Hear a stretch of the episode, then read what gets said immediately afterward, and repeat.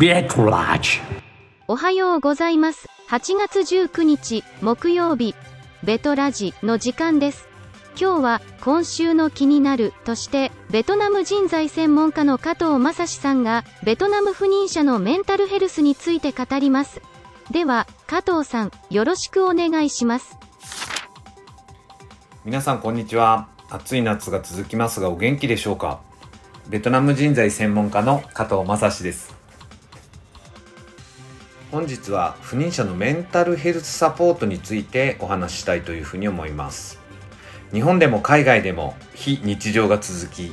メンタルに変調が起こっている方が増えてきているというふうに思います。私も医療の専門家ではないのですがご相談として増えてきているのが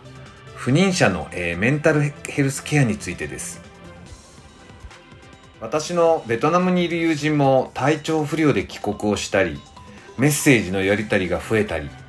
えーオンライン飲みなどで不安不安や悩みを聞くことが増えてきましたやはり、えー皆さんやはりお悩みの共通点はローカルメンバーとの人間関係そしてビジネスの元凶そして、えー、元凶を伝えても理解が難しい本社との関係。また、えーお互いが困難な状況であるものの、お互いが生き残りをかけて、えー取り組んでいる、えービジネスのパートナー、並びにクライアント。そしてそういったストレスをうまく解消する大事な場所であった日本料理屋さんにも行けなくなるロックダウン。えー誰も悪くないのでしょうが、誰もが一歩間違えれば、えーお互いを傷つけ合うような状況が続いているというふうに思います。そこで対応はいろいろあるかと思いますが、まずは日本側から定期的にオンラインで雑談をできる機会。えー非日常下でより難しいですが、仕事での課題解決や状況確認にならない時間を作ってください。えー一緒に、えー日本語で日本食を食べながら、えー雑談する。え今の状況から、え少し距離を持てる内省や振り返りの時間が、えー目の前の変化に対応し続けて、なかなか余裕のない、えー不妊者の方には必要だと思うからです。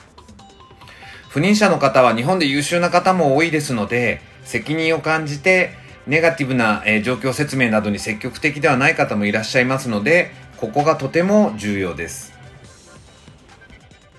日本にいると、今のベトナムや、えー ASEAN 諸国のように、えー感染が拡大したり、ワクチン不足など、日本のメディアで大きくネガティブに報道された時に、本社の関心事として、え取り上げられるケースが多いです。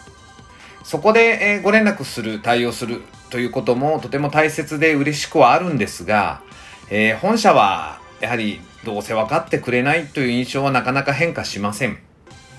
それより本社側が何もないと思っていても、常に自分の現住所や、え期待や信頼を確認できる場所がある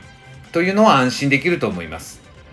そういったえ発信を試してもらえればなというふうに思います。